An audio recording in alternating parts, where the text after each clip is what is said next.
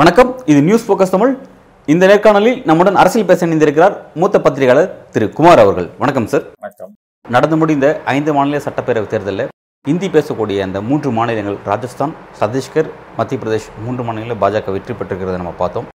பல்வேறு இழுபறிகளுக்கு மத்தியில் அந்த மூன்று மாநிலங்களுக்கான முதல்வரை பாஜக தேர்வு செய்திருக்கிறது. குறிப்பாக ராஜஸ்தானில் பஜன்லால் சர்மா அப்படின்னும் மத்திய பிரதேசத்தில் மோகன் யாதவ் அப்படின்னு சொல்லிட்டும் சத்தீஸ்கரில் விஷ்ணு தியோசாய் அப்படின்னு சொல்லி இந்த மூன்று பேரை தேர்வு செஞ்சுருக்காங்க முதல்வராக கூடுதலாக ஒரு விஷயம் இந்த மூன்று பேருமே ரொம்ப புதுமுகங்களாக இருக்காங்க. முதல்வர் வேட்பாளர்கள் அந்த பட்டியல் அந்த ரேஸில் இவங்க மூணு பேருமே யாருமே இல்லை. புதிய முறைகளாக வந்து இவங்க மூணு பேரும் தேர்வு செஞ்சுருக்காங்க. இந்த அதிரடி நடவடிக்கையை பாஜகவோட இந்த நடவடிக்கை எப்படி பார்க்குறீங்க ஒரு வாரம் ஆயிட்டுது தேர்தல் முடிவு வந்து ஒரு வாரம் ஆகியும் முதல்வர் தேர்ந்தெடுக்கல உங்களுக்கு இன்னும் சிக்கல் இருந்துட்டு தான் இருக்கு. இதே தான் கர்நாடகாவில் ஒரு வாரம் ஆனோம்னா ஒரு வாரம் ஆகி முதல்வர் தேர்ந்தெடுக்க முடியல. அப்படின்னா? பிரச்சனை அது இதுன்னு சொல்லி இவங்களே ஆறு மாதம் எதிர்கட்சி தலைவர் தேர்ந்தெடுக்க தலைவர் தேர்ந்தெடுக்கிறது அவங்களுக்கு ஆறு மாசம் ஆச்சு கர்நாடகாவில். இப்போ வந்து பரவாயில்ல ஒரு வாரத்தில் தேர்ந்தெடுத்துட்டாங்க. ஆனால் வந்து சத்தீஸ்கர்ல யாரும் இல்லை. முதல்வர் கேண்டிடேட்ன்ற மாதிரி யாரும் announce ராமன் சிங். மூணு வருஷம் இருந்திருக்காரு சார். அவர் நல்லா ஒர்க் பண்ணியிருக்காரு. எலெக்ஷன் நல்லா எல்லாருமே புதுசா கொண்டு வராங்க. ஏற்கனவே வந்து ஸ்ட்ராங் மேன் யாரெல்லாம் இருக்காங்க நல்லா ஓரம் கட்டுறாங்க இப்போ. பிஜேபியில் பார்த்தீங்கன்னா அங்க மகாராஷ்டிராவில் என்னாச்சு? தேவேந்திர பட்னாவிஸ். ஓரம் கட்டிட்டு அவர் சிண்டியாவை முதல்வராக்குனாங்க அதுக்கு பிறகு இவரை துணை முதல்வராக போட்டு திரும்ப பவார் அஜித் பவாரை கொண்டாந்து போட்டு அவர் இன்னொரு துணை முதல்வராக போட்டு அது நிதி அமைச்சரை கொடுத்து அவர் பவர்ஃபுல்லாக ஆக்கிட்டாங்க அவரை. அது என்னன்னா பிரைம் மினிஸ்டர் கேண்டிடேட்டுக்கு யாரெல்லாம் இப்போ ஒரு மூணாவது தடவை ஜெயிச்ச பிறகு மாற்றிடுவாங்களோ ஆர்எஸ்எஸ் தான் முடிவு பண்ணுறது யார் அடுத்தது? தனக்கு அடுத்தபடியாக பிரைம் மினிஸ்டர் கேண்டிடேட்னு சொல்கிறதுக்கு யாரும் இருக்கக்கூடாது அப்படின்ட்டு தான் மோடியோட பிளான். அதில் தான் நிதின் கட்கரி பார்த்தீங்க இதில் நெடுஞ்சாலைத்துறை ஊழல் பூரா சிஐஜியில் வெளியில் வந்தது காரணமே. ஊழல் நடந்தது. அது வெளியில் வராமல் அமைஞ்சிருக்கோம். ஊழல் வந்தது காரணமே வந்து அவரை மட்டம் கட்டணும் அவர் பேரை டேமேஜ் பண்ணணுங்கிறதுக்காக அதை பண்ணதான் அது. ஆனா அந்த விஷயத்துல நிதின் கட்கரி பேர் அடிப்படலையே சார். மோடிக்கு எதிராக தானே திரும்பிச்சு? மோடிக்கு எதிராக தான் பேசப்படும் விஷயம் மாறுது. அப்படி பேசிட்டு ஊடகங்களை மக்கள் அப்படி பேசுறாங்க. ஆனா நிதின் இவங்க பண்ணது நிதின் கட்கரி பண்ணணும் தான். ஏன்னா அந்த மோடிகிட்ட ஒர்க் பண்ணவர் தான் இப்போ அந்த சிஐஜியா இருக்கிறவர். மோடி க்ளோஸு அப்படின்னு எப்படி பண்ணுவாரு? மோடி இன்வால்வ் இல்லாமல் அது நடக்கல. நிதின் கட்கரி மோடி வரும்போது நிதின் கட்கரி கு- கும்பிடு கூட போடாமல் இருந்தார் பார்த்தீங்களா அந்த அளவுக்கு வந்து உள்ளுக்குள்ளே போயிட்டுருக்கு வெளிப்படையாகவே அவங்களுக்குள்ள மோதல் வந்து வெளில தெரிஞ்சு சார் நீங்க சொல்ல கரெக்ட் தான் சார். அது பிரதமர் மோடியோட ஃபேஸ் இன்னும் பாஜகல ஒரு ஒற்றை தலைமை இருக்கிறது. பல்வேறு நபர்களுக்கு சங்கடத்தை உண்டாக்குதுன்னு சொல்லி சொல்லிட்டு இருக்காங்க. குறிப்பா வந்து இந்த ஐந்து மாநில தேர்தலில் மோடியோட ஃபேஸை வச்சு தான் வெற்றி பெற்றதுனால அது இன்னமும் அவங்களுக்கு ஒரு நெருக்கடி உண்டாக்கியிருக்கு அப்படின்ற ஒரு விஷயம் சொல்றாங்க. அது எந்த அளவுக்கு உண்மையா இருக்கு? அதுதான். அவங்க வந்து மற்ற யாருமே தன்னை விட்டா வேற ஆள் இல்லைன்றதை கொண்டு வரணும் இருக்கணும். தான் தான் எல்லாம். இவர் என்னன்னா இப்ப இவர் சொல்ல போனீங்கன்னா ஆர்எஸ்எஸ்னுடைய ஒரு பொலிட்டிக்கல் விங்கு தான் பிஜேபிங்கிறது ஆர்எஸ் குழந்தை தான் ஆனா இவர் வந்து ஆர்எஸ்எஸ்ஸை கண்ட்ரோல் பண்ணணும்னு நினைக்கிறார். அந்த அளவுக்கு வளர்ந்துட்டாரு? அந்த அளவுக்கு அதுக்கு தான் தான் இமேஜ் பில்டப் பண்ண விஸ்வகுருன்றது அது இது ஆஹா மோடி வந்து அவதாரம் எடுத்து வந்திருக்கார். இந்தியாவை காப்பாற்றுறதுன்ற மாதிரி எல்லாம் ஒரு பில்டப் கொடுத்து அவரை விட்டா வேற ஆளே கிடையாது. அவரை விட்டா பிஜேபியை காப்பாற்ற முடியாது ஆர்எஸ்எஸை காப்பாற்ற முடியாது. அப்படின்னு அளவுக்கு ஒரு பில்டப் கொண்டு வராங்க. அப்போ அதுக்கு என்ன பண்ணணும்? பிரைம் மினிஸ்டராகவே இருந்துட்டு இருக்கணும். இருந்தால் தான் முடியும். பவரில் இருந்தால் தான் முடியும். பிரைம் மினிஸ்டர் பாதி போயிடுச்சு பக்கத்தில் இருக்கிறவங்க மதிக்க மாட்டான் அப்புறம். எவன் பவர் வந்து பவர் பக்கம் யார்கிட்ட அதிகாரம் இருக்கோ அங்கே போயிடுவானுங்க. அதை தக்க வச்சுக்கிறதுக்காக தன்னோட கூட்டத்தை வச்சுக்கிட்டு மற்றவங்க எல்லாரையும் காலி பண்ணுறாரு அது அங்கே வந்து தேவேந்திர பட்னாவிஸ் காலி நிதின் கட்கரி அங்கே ராம் சிங் காலி பூசா கொண்டவன். இங்கே பாருங்கள் இவர் சிவராஜ் சௌ சௌகான் அவர் வந்து வே முதல்வராக இருந்தவர் பட்டியல்லே வந்து முதல் பட்டியலில் வரல வேட்பாளர் பட்டியலில் அவர் பேரே வரல. வருவாரா வரமாட்டாரா நிப்பாரா கொடுப்பாங்களா அவருக்கு? கொடுப்பாங்க கொடுக்க மாட்டாங்க அப்படின்னு ரெண்டாவது பட்டியலில் தான் போட்டேன் அதே ஒரு இன்சல்ட் தான். ஒரு முதல்வராக இருக்கவரை வந்து பட் முதல் பட்டியலே விடாம ரெண்டாவது பட்டியல். அவர் தான் முடிவு பண்ணணும் வேட்பாளர் பட்டியலே ஆக்சுவலாக பார்த்தீங்கன்னா. ஆமா. அந்த மாதிரி பண்ணாங்க. அப்புறமும் இப்போ வெற்றி பெற்றது அவருடைய செல்வாக்கு தான் முக்கிய காரணம். ஆமாங்க சார் பட் அது அது உறுதியா இருக்கு. அதாவது பாஜகவுக்கு மத்திய பிரதேசத்தில் காங்கிரஸ் வரதுக்கான வாய்ப்பு இருக்கு அப்படின்னு சொல்லி சொல்லப்பட்டிருந்த விஷயத்துல இவர் இடையில பல்வேறு நலத்திட்டங்கள் செஞ்சிருக்காரு. சவுகான் நல- நலத்திட்டங்கள் செஞ்சிருக்காரு. முக்கிய ரீசன் பாஜக வெற்றி பெற்றது முக்கிய காரணம். அப்படி இருந்தும் பார்த்தீங்கன்னா அவரை வந்து ஓரம் கட்டிட்டாங்க. நேத்தே அவர் ட்விட்டர்ல போட்டாரு. ராம் ராம்னு. ஓகே. யாரு? சிவராஜ் சிங் சௌகான் ராம் ராம்னு போட்டாரு. ஓகே. அதே ஒரு பரபரப்பா பேசப்பட்டது. என்னடா ராம் ராம்னு போட்டாரே? அப்படின்னு சொல்லிட்டு என்ன ராமராம்னா என்ன சொல்ல வர்றாரு அவர்? போயிடுச்சு. கோவிந்தா கோவிந்தா அப்படிங்கிற மாதிரி கோவிந்தா, மாதிரி. ஓகே அப்படி சொல்றாரு. ராம் ராம்னு போட்டாராங்க அது பார்த்தீங்கன்னா இப்போ இந்த யாரெல்லாம் இருப்பாங்க? வேட்பாளர் இந்த முதல்வர் இதுல வந்து யாரெல்லாம் இருக்காங்க? அப்படின்னு ஒரு பட்டியல ஒரு யார் அந்த ரேஸ்ல இருக்காங்க அதுல வந்து ரவே நரேந்திர சிங் தோமர் பட்டேல் இருந்துச்சு பிரகலாத் பட்டேல் பேர் இருந்துச்சு கைலாஷ் விஜயராஜ் சிந்தி இருந்துச்சு அப்புறம் நம்ம சிந்தியா ஜோதிராஜ் சிந்தியா இவங்க பேர்லாம் இருந்துச்சு. உகான் இல்லாட்டியும் மத்த பேர்லாம் இருந்தது. இருந்துச்சு. எதுவுமே இல்லாம புது ஆமா ரொம்ப ரொம்ப ஃப்ரெஷ் ஃபேஸா. பாக்குறோம் கரெக்ட் மோகன் யாதவ் அதாவது ஒரு எந்த ஒரு மாநிலத்திலையும் ஒரு ஸ்ட்ராங் மேன் இருக்கக்கூடாது. Okay. அடுத்து இப்ப இவருக்கு என்ன வைக்கிறதுன்னு யோசிச்சுட்டு இருப்பாரு யாருக்கு? யோகி ஆதித்யா ஓகே ஊபிக்கு அடுத்து அவருக்கு தான் அடுத்த டார்கெட் அவரையும் டம்மி பண்ணிடுவாங்களா? பண்ணுவாங்க பண்ணுவாங்க. ஏன்னா இப்ப அடுத்து அதான் சொல்லப்படுது. பிரதமர் வேட்பாளர் ரேஸ்ல பிரதமர் வேட்பாளர் ரேஸ்ல மோடிக்கு அடுத்துதான் யோகி இருக்காரு அப்படிங்கறது சொல்லப்படுது. அதையும் வந்து டம்மி பண்றதுக்கு அவர் என்ன பண்ணலான்ட்டு அடுத்தது யோசிப்பாங்க. ஆக எந்த ஒரு மாநிலத்திலையும் ஒரு ஸ்ட்ராங் மேன் விருந்துடக்கூடாது நமக்கு அடுத்த கே இது அப்படின்ற சொல்ற கூட பிரதமர் கேண்டிடேட் சொல்லக்கூடிய அளவுக்கு யாரும் இருக்கக்கூடாதுன்ற வேலையை தான் பார்த்துட்டு இருக்காரு மோடி. இது எங்க கொண்டு முடியும்னா காங்கிரஸுக்கு தான் நடந்துச்சு. இந்திரா காந்தி பீரியட்ல காங்கிரஸ்ல அங்கங்க ஒரு ஸ்ட்ராங் மேன் இருந்தாங்க. இப்போதான் சரத்பவார் அங்க இருந்தார் மகாராஷ்டிராவில். இங்க வந்து ஒரு கர்நாடகாவில் பார்த்தீங்கன்னா தேவராஜ் அரசன் ஒருத்தர் இருந்தார். எல்லாம் தனியாக போய் கட்சி ஆரம்பிச்சிட்டாங்க. அவங்களாம் ஓரங்கட்ட போய் தான் தனியாக கட்சி ஆரம்பிச்சு காங்கிரஸ் கொஞ்சம் கொஞ்சமாக அப்படி ஒன்றும் இல்லாத போயிடுச்சு. ஓகே. இது இந்த நிலைமைக்கு தான் பிஜேபியை கொண்டு விடும். நல்லது தான் ஓகே ஆக்சுவலா வந்து இது வந்து கட்சி உடைக்கக்கூடிய அளவுக்கு தீவிரமான பிரச்சனையா மாறுமா? வாய்ப்பு இருக்குங்களா? கட்சி உடைக்காது. கட்சி கொஞ்சம் கட்சி உடைக்கிறது அதை இவர் தனியாக கட்சி ஆரம்பிச்சாருன்னா அவரோட ஆதரவாளர்கள் அவரோட செல்வாக்கு வாக்கு வங்கி எல்லாமே அதை நோக்கி போகிறது அப்படிங்கிறது கட்சி பலவீனப்படும். தனியா இப்போ போய் யாரும் கட்சி ஆரம்பிக்கிற அளவுக்கு யாரும் போக மாட்டாங்க. ஆனா வந்து வேலை பார்க்க மாட்டாங்க. உள்ளடி வேலை பார்ப்பாங்க. அந்த மாதிரிலாம் பார்க்கும்போது என்ன ஆகும்? இதுமே வந்துட்டு இந்த மத்திய பிரதேசத்துல அதனால என்ன பண்றது காங்கிரஸ்ல முதல்வராக இருந்தாரு. கமல்நாத். சாரி ராஜஸ்தான்ல. என்ன பண்ணிருக்காரு? ஒரு பதினஞ்சு பேரை வந்து அவரே நிறுத்திரியா சுயேட்சை கேண்டுட்டான்.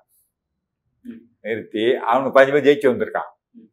வந்துட்டு தனக்கு ஆதரவு அதிகமா இருக்கு முதல்வர் பதவிக்கு அப்படின்றத நிரூபிக்கிறதுக்காக பண்ணாரு. இந்த மாதிரி என்ன பண்ண முப்பது பேரை போட்டாரு. முப்பது பேர் தோத்து விட்டான் அது ஒரு காரணம் தோத்து போனது ராஜஸ்தான்ல. அப்படியா? அதை இப்படி இவரு ஒரு வேலையை பார்த்துட்டாரோ? அப்படி ஒரு உள்ளூர் வேலை சார் இது காங்கிரஸ்ல இல்ல சார். காங்கிரஸ் திரும்ப திரும்ப அவர் தானே வராரு. ஏன்னா சச்சின் பைலட் அவ்வளவு கெலட்டா பண்ணி கெலட்டா மாத்தவே இல்லை கெலட்டா வர திரும்ப திரும்ப மாத்தல. ஆனாலும் ஒரு தன்னை இருக்குதான் அத்தனை எம்எல்ஏக்கள் ஆதரவு இருக்கிறத மாத்த முடியல. ஓகே. போன தடவை. இப்போ என்ன பண்ணுறது வந்து பதினஞ்சு பேர் நிறுத்தினா பதினஞ்சு பேர் ஜெயிச்சான். இப்போ முப்பது பேரை போட்ட உடனே என்ன ஆயிடுச்சு அவன் ஓட்டை பிரிச்சிட்டான். காங்கிரஸ் தோத்து போச்சு இடம்லாம். ஓகே அந்த பிரிச்ச வாக்கு தான் வந்து காங்கிரஸ்க்கு உள்ள வேண்டிய வாக்கு. அதுதான் ஆமா, தோத்து ஆமா, ஆமா. ஓகே அந்த மாதிரி போ போச்சு. அது மாதிரி என்ன ஆகும். இங்கே இதுலேயும் அது மாதிரி பண்ணுவாங்க நாளைக்கு. அடுத்ததில் வந்து வச்சுங்க இந்த வேலை பார்ப்பாங்க. அப்போ என்ன ஆகும்? கட்சி காலியாகும். இப்ப இதுல என்னன்னா கட்சியில உண்மையா உழைக்கிறாங்க பாத்தீங்களா? அவங்களுக்கு வந்து உண்மையிலே இந்த விஷயங்கள் இந்த அதாவது டெல்லியினுடைய பாஜக தலைமை பாஜக வந்து இந்த மாதிரி வந்து ஒரு நடவடிக்கை பின்பற்றுறது அப்படிங்கிறது உண்மையா கட்சிக்குள்ள மாநில தலைமைகளில் உழைக்கக்கூடியவங்களுக்கு ஒரு சுணக்கத்தை உண்டாக்கும்ல.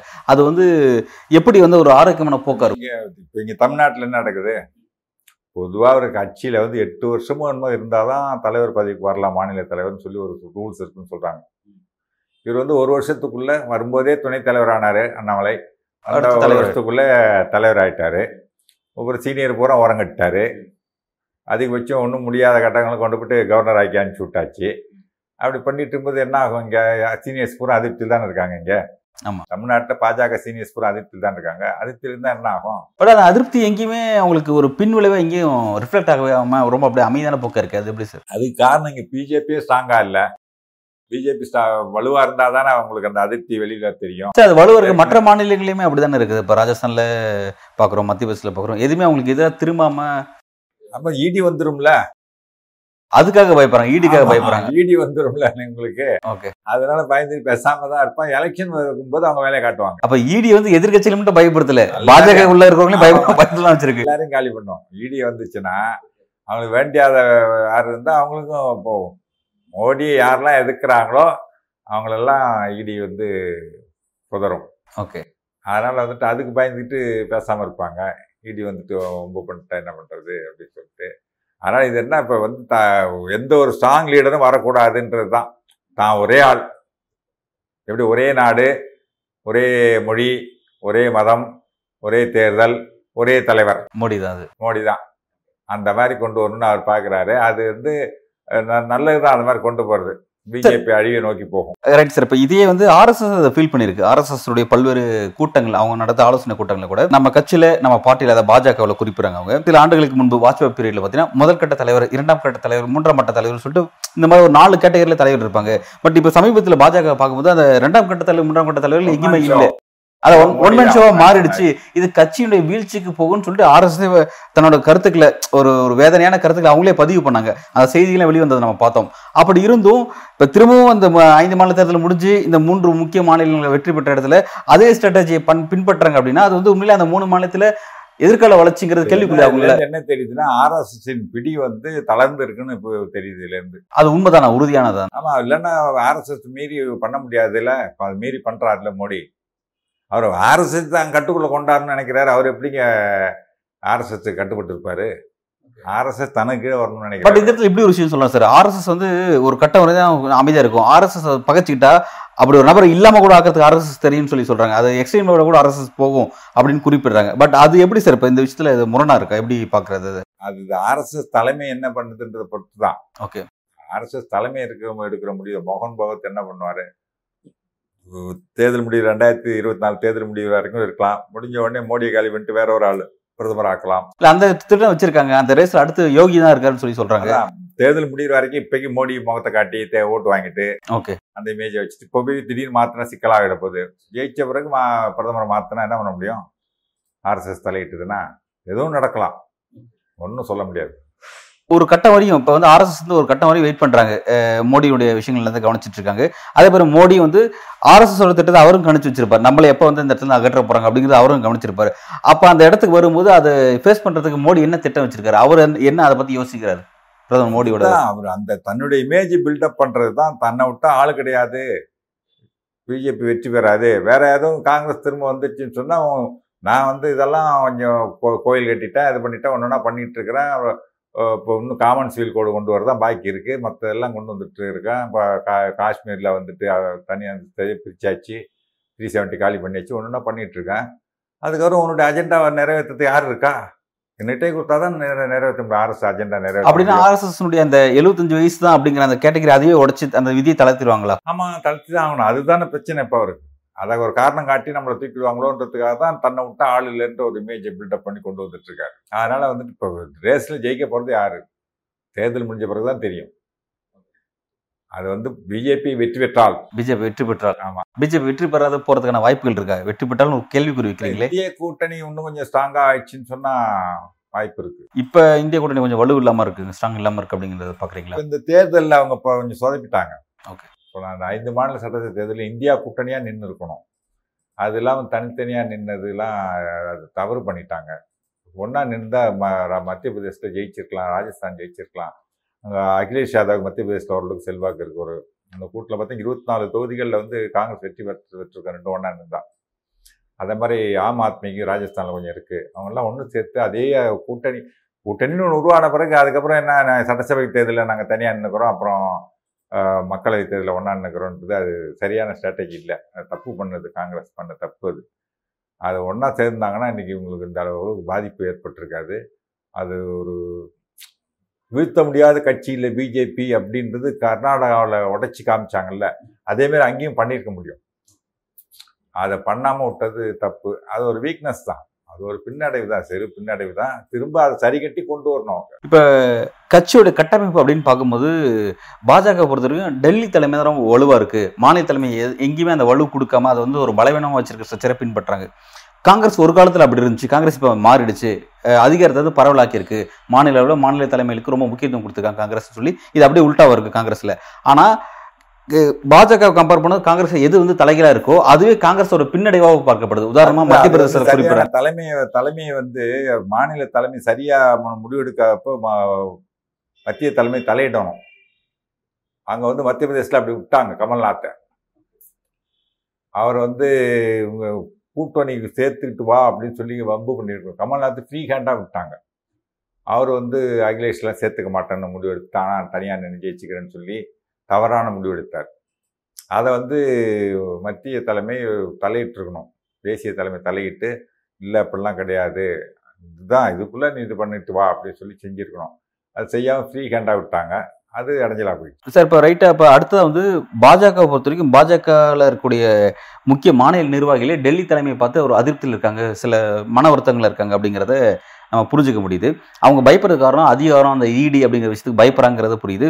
ஒருவேளை பாஜக ரெண்டாயிரத்தி இருபத்தி நாலில் தோற்று வேற ஆட்சி மாறுது அப்படின்னா அப்ப அந்த இடி அதிகாரம் அவங்க விட்டு போயிடும். அப்படி இருக்கும்போது பாஜகவில் வந்து இதனால வரையும் நம்ம அதிருப்தியில் வச்சிருந்த நமக்கு முக்கியத்துவம் கொடுக்காம வச்சிருந்த அந்த நபரோட ரியாக்ஷன்ஸ் எல்லாம் எப்படி இருக்குன்னு பாக்குறீங்க? அது என்ன மாதிரி அது பாஜக கட்சிக்கு எதிராக திரும்ப வாய்ப்பு இருக்கா? அது எப்படி மோடி அதோட ஓரம் கட்டிடுவாங்கன்னு வச்சுங்க ஓகே மோடி ஓரம் கட்டிடுவாங்க. மற்ற இந்த கட்சி அவங்க எல்லாம் திரும்பவும் பழைய மாதிரி செல்லா கூட வருவாங்க. மாநில தலைமை வலுவாகிறதுக்கான வாய்ப்புகள் இருக்கு. வேற வழி இல்ல. பண்ணிதான் ஆகணுன்ற கட்டாயத்துக்கு ஆளாயிடும் பிஜேபி அந்த இடத்துல பழைய தலைமுறைக்கு இப்ப சவுகாலாம் திரும்ப கொண்டு வந்தாதான் முடியும். அப்படின்னா அப்புறம் கொஞ்சம் கோஷ்டி கூட போகணும்னு வச்சுங்க. இப்ப மோகன் யாதவ் ஒரு கோஷ்டி வச்சிருப்பாரு நாளைக்கு. பவர் வந்துச்சு இல்ல? ஆமா. அவர் ஒரு கோஷ்டி வச்சிருப்பாரு. இன்னும் கோஷ்டிக்கு அதிகமாகும். கோஷ்டி அதிகமாச்சு கோஷ்டி புஸ்ட் அதிகமாச்சு இப்ப தமிழ்நாட்டுல காங்கிரஸ் எப்படி தலை தூக்க முடியாம இருக்கோ அந்த மாதிரி ஒவ்வொரு மாநிலத்துல வந்து பாஜக நிலைமை ஆகும். அதுக்கான வாய்ப்புகள்லாம் இருக்கா? எல்லாம் நடக்கும். எலெக்ஷன் மாற்ற பார்ட்டி வித் டிஃபரெண்ட் சொன்ன காலம் போயிடுச்சு இல்ல உங்களுக்கு? பிஜேபி மற்ற கட்சி மேல ஒரு கட்சி தான் ஆகி போச்சு இல்ல? ஒரு கர்நாடகாவில் ஒரு எதிர்க்கட்சி தலைவர் தேர்ந்தெடுத்து ஆறு மாசம் ஆயிருக்குன்னா அப்போ உள்ளுக்குள்ள பிரச்சனை அதிகமா இருக்கிறது தான் அந்த மாதிரி ஆயிருக்கு. இல்லையா? அது வரும். இப்போ எப்படி உங்களுக்கு பவர் இல்லாததுனால தான் அந்த பிரச்சனை இங்க. மத்தியில பவர்ல இருந்தும் இங்க பவர் இல்லாததுனால அந்த மாதிரி இருக்கு. அப்படி இருக்கும்போது மத்தியிலும் பவர்ல இல்லைன்னு சொன்னா எல்லா பிரச்சனையும் உருவாகும்.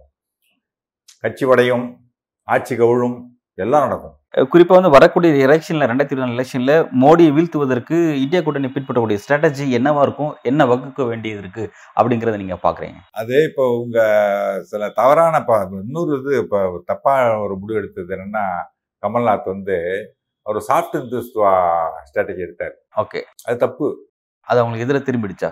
நீங்க வந்து அவர் எதிராக அது வந்து அதுக்காக அதுக்காக ஓட்டு போட மாட்டான். சார் இப்ப இப்படி ஒரு விஷயம் செக்குலர் ஓட்டு இழந்துட்டாங்க. ரைட் ஓகே இல்லை இப்படி ஒரு விஷயத்தை குறிப்பிடுறாங்க. எப்படி சொல்றாங்கன்னா பிரதமர் மோடி வந்து டோட்டலா அவர் ஒரு பெரிய டேமேஜை உருவாக்கிட்டாரு ஒரு பெரிய பேரிடர் உருவாக்கிட்டாரு. அவருக்கு பிறகு வேற யார் அந்த ரூட்ல வரதா இருந்தாலும் அவர் பின்பற்றின பாதையை பின்பற்ற வேண்டிய சூழல் இருக்குன்னு குறிப்பிடுறாங்க. குறிப்பா வந்து அவர் வந்து ஹார்ட் இந்துத்துவம் எடுத்தாங்கன்னா அப்ப சாஃப்ட் இந்துத்துவம் அவர் வழியில் எடுக்க வேண்டிய தேவை உருவாயிருக்கு. இதன் காரணமாக தான் அரவிந்த் கெஜ்ரிவால் டெல்லியில் ஆட்சி பிடிச்ச அரவிந்த் கெஜ்ரிவால் குஜராத் அரசியலுக்கு போகும்போது அவர் சாஃப்ட் இந்துத்துவம் எடுக்கிறாரு.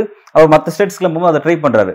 அவரும் அந்த அவர் பை நேச்சரே அவர் வந்து சாஃப்ட் இந்துத்துவா இதுக்காக எடுக்கல. ஓகே. உங்களுக்கு ஒரு எதிரி ஒரு முடிவு எடுக்கிறான்னா அதுக்கு எதிரான ஒரு ஸ்ட்ராட்டஜி எடுத்தா தானே ஓட்டு போடுவான். இவங்க ஒரு சாஃப்ட் இந்துத்துவா ஓட்டு போடுறத இந்துத்துவா விரும்புறவன் ஹார்ட்கோர் இந்துத்துவா தான் ஓட்டு போடுவான். சாஃப்ட் இந்துத்துவா எதுக்கு ஓட்டு போடணும்? இல்லையா? ஒன்று செக்குலராரு இல்லை ஹார்ட்கோர் இந்துத்துவாரு ரெண்டுல வரணும். செக்குலரா இதில் எடுத்திருந்தா மட்டும்தான் ஜெயிச்சிருக்கலாம். இப்போ என்னாச்சு? நீங்கள் சாஃப்ட் இந்துத்துவா எடுக்கும்போது சிறுபான்மை ஓட்டு இழக்கிறீங்கல்ல? செக்குலர் ஓட்டுல இழக்கிறீங்கல்ல? ஏதாச்சும் இந்துத்துவா ஓட்டும் இழக்கிறீங்க. எல்லாத்தையும் இழக்கும்போது என்ன ஆகும்? ஒரு சின்ன டிஃப்ரெண்ட் தான். அந்த சின்ன டிஃப்ரெண்ட்டை வந்து இந்த மாதிரியான சின்ன சின்ன தவறுகள் செய்யறதுனால ஏற்பட்டது தான் சரி இப்போ இந்த மொத்த இந்தி பேசும் மாநிலங்கள் இந்த மூணு மூணு ஸ்டேட் ராஜஸ்தான் மத்திய பிரதேஷ் சத்தீஸ்கர் மூணு ஸ்டேட்லையும் வெற்றி பெற்ற பாஜக பாஜக பின்பற்றக்கூடிய நலத்திட்டங்கள் வாக்குறுதி எல்லாம் கொடுத்தாங்க. அதை தாண்டி அவங்க மேல இருந்த ஒரு அடையாளம் என்னன்னா ஒரு இந்துத்துவ அரசியல் பண்ணக்கூடியவங்க நம்ம ஆட்கள் அப்படி அந்த ஒரு இது இருக்கு. அதன் காரணமாக தான் அவங்க அந்த பகுதியில் வெற்றி பெற்றிருக்காங்க அப்படிங்கிற நான் வந்து இலவசமா ஆ, கூட்டு போடுற சொல்றாங்க, எல்லாம். பண்றாங்க. ஓகே அது புரியுது. அப்ப அந்த இந்தி பேசக்கூடிய மாநிலங்கள் எல்லாமே அந்த இந்துத்துவ மாநிலங்கள மக்களே மாறி இருக்காங்க அப்படின்னும் போது அப்ப பாஜகவுக்கு எதிராக அரசியல் செய்யக்கூடியவங்க என்ன செக்கு அஹ், அஹ், நாங்க வந்து மதச்சார்பற்றவங்க ஒரு நிலைப்பாடு எடுத்தா அது பெரும்பான்மை மக்களோட வாக்கு இழக்கிற சூழல் தள்ளப்பட்டவங்க அதான், அதுதான். அப்போ அது அது என்னன்னா இப்ப எத்தனை பர்சன்டேஜ் ஓட்டு வாங்கியிருக்காங்க? இந்துத்துவா ஃபுல்லா நாற்பத்தெட்டு பர்சன்ட் வந்து மத்திய பிரதேசம் நாற்பத்தெட்டு பர்சன்ட் வாங்கியிருக்காங்க. வாங்கியிருக்கோங்க போது. மூணு ஸ்டேட் எடுத்துட்டா இந்த ராஜஸ்தான் மத்திய பிரதேஷ் சத்தீஸ்கர் மூணு ஸ்டேட் எடுத்துட்டா பாஜகவோட காங்கிரஸ் வந்து பதிமூணு பர்சன்ட் வாக்கு கு- குறைவா வாங்கியிருக்காங்க. பதிமூணு பர்சன்ட் மத்திய பிரதேஷ் தான் அதிகம். மத்திய பிரதேசம் எட்டு பர்சன்ட் ஒன்றரை ரெண்டு பர்சன்ட் தான் வித்தியாசம். இது சத்தீஸ்கர்ல ரெண்டு அவங்களும் ஃபிஃப்டி பர்சன்ட்டுக்கு மேல ஓட்டு வாங்கிடல. ஃபிஃப்டி பர்சன்ட்டுக்கு மேல பிஜேபி எல்லாம் இந்துத்துவா வச்சு ஓட்டு வாங்கிட்டாங்கன்னா அதுக்கு எதிரான ஸ்ட்ராட்டஜி எடுத்து ஜெயிக்க முடியாது. அப்படி இருக்கும்பொழுது நீங்கள் வந்துட்டு மற்ற எல்லா கூட்ட கட்சிகளும் ஸ்ட்ராங்காக கூட்டணி சேர்ந்து செக்யூலர் அப்படின்ட்டு வந்தால் நிச்சயமாக பிஜேபி வீழ்த்த முடியும். பிஜேபி வீழ்த்த முடியாது. நீங்கள் அறுபது பர்சன்ட் ஓட்டு ஐம்பத்தி பர்சன்ட் பிஜேபி வாங்கியிருக்கு. இப்போன்னு வச்சுங்க நீ வீழ்த்த முடியாது. அப்படி இல்லையே. பிலோ ஃபிஃப்டி தானே வாங்குறாங்க. அப்போ வீழ்த்த முடியும் நிச்சயமா. பாசிபிள் தான் இருக்கு. பல்வேறு கேள்விக்கு ரொம்ப ஆழமாக உங்களோட கருத்தில் விளங்குறீங்க மிக்க நன்றி சார். நிலைக்கலை நன்றி வணக்கம்.